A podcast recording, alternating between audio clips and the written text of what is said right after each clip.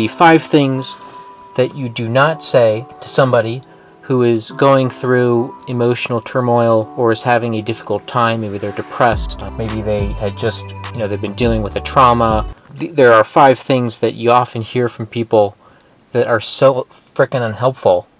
Number one, my favorite, just get over it. Okay, so that is, oh, God. Okay, so just get over it. Really? Like, what? How is that going to help anybody? Like, I, like I've been in turmoil. I'm depressed. I don't want to do anything. So somebody tells you to get over it. Like, really? Wow. Thank you. I had no idea that that's what you wanted. I, I had no idea that that's what I was supposed to do. Now I'm just to get up and get the f- over it. Thank you very much. That's the end. That's like the most invalid. You just have to get over it. You think? Like, really? Okay, so don't say just get over it. Okay, just don't say that. Number two, you know, you're going through a tough time and, and you're talking to somebody and, and then they come out with this, this great this great comment, right? It's, it's the best comment. It's, you'll be okay. No, I won't. How do you know that? In fact, my OCD is exactly that. It's that I don't know if I'm going to be okay. Telling me that I'm going to be okay doesn't make me okay. I'm still thinking that I'm not okay. Right? So it's like, don't say you'll be okay because one, you don't know if I'm going to be okay. And two, that's basically saying, I don't really want to deal with your issues, but you'll be okay and it's fine. Okay, I'm not okay. I am not okay. That's why I'm talking to you about this issue. I am not okay. So you don't say you'll be okay. Number three, this is another one of my favorites. You're telling somebody about the emotional distress you're going through, and the response is, yeah, I feel the same way, except blah, blah, blah, blah, blah. My situation's worse. I have it worse. I'm going through worse. Blah, blah, blah, blah. It could be worse. Wow! Thank you! That makes me feel so much better. Now, not only do I still feel like shit, I feel guilty. Thank you. And actually, well, I feel more guilty, actually, because I already did feel guilty. So, don't, in a response to somebody, say something else that sort of tops them. Like, Listen, you could have it worse. Let me tell you about my shitty story. Don't get me wrong, misery loves company, but it, it, not in this way, okay?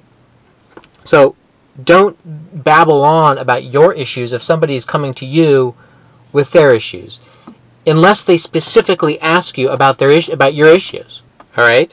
Number four, you're telling somebody about the difficult time you're going through, and all of a sudden they've now they, they, they have years of experience in psychotherapy. They're like Freud sitting on a couch with their pipe telling you what's going on and what it probably is. I didn't come to you to ask for your opinion or to ask you what is going on with me. That may seem that way, but that's not really why people go seek help. Okay?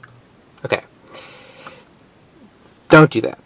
Number five, you're telling somebody about difficult problem that you're going through, having some emotional pain, whatever it may be. And the response is, well, everybody has that to some degree. No! No, no, no, no, no! That's not what you say.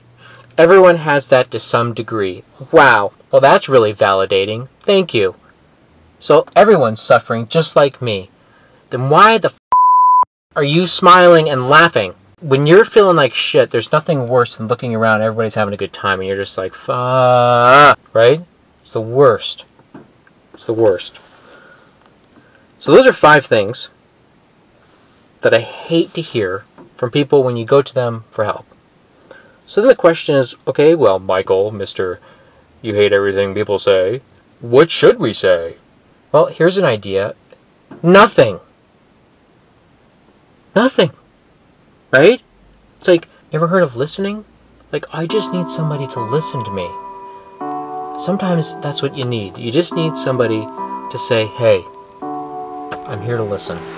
I don't know what it's like to, to, to go through what you're going through, but I want to help in any way that I can, and I want to get to know what the issue is and try to understand it better.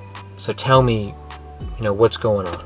That's really a powerful way of saying, I'm here and I'm here to help you and I'm here to listen and I'm here to be your support.